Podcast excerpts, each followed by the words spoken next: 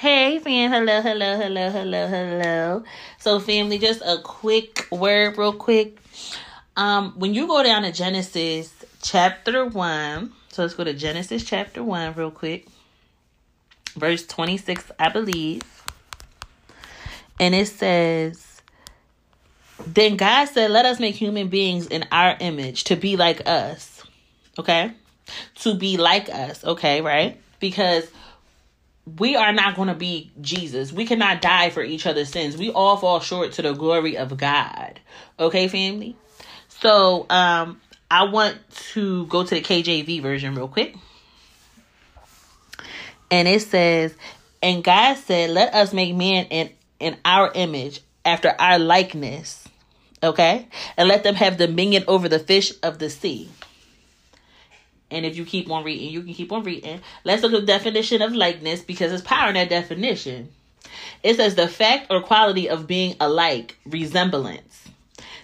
The semblance, guise, or the outward appearance of a portrait or representation. We are a representation of Christ. We are made in his resemblance, but we will never be Jesus. We won't because he is fully God and he's fully human. Do you understand that? We, we we will fall short to the glory of God is what I am saying. We cannot die for the whole world's sins. We can't do that. So we can never be like him. I hope this gives you more understanding about what I mean when I say that in the name of Jesus. And then also give me a second.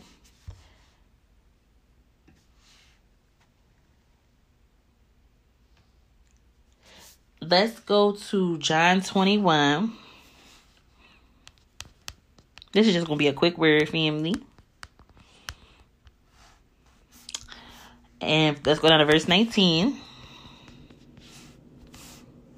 And it says, Jesus repeated the question, Simon, son of John, do you love me? Yes, Lord, Peter said, You know I love you.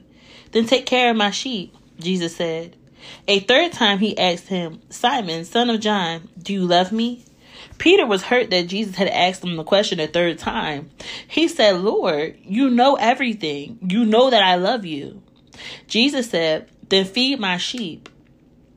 I tell you the truth. When you were young, you were able to do as you liked.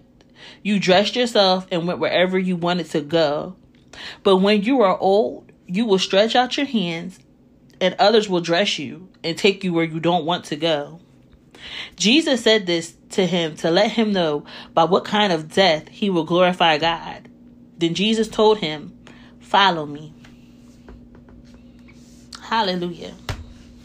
And the Lord, when He was speaking to me in the kitchen, because I was getting my kids' food ready, and He said, Ask my children to ask themselves this question.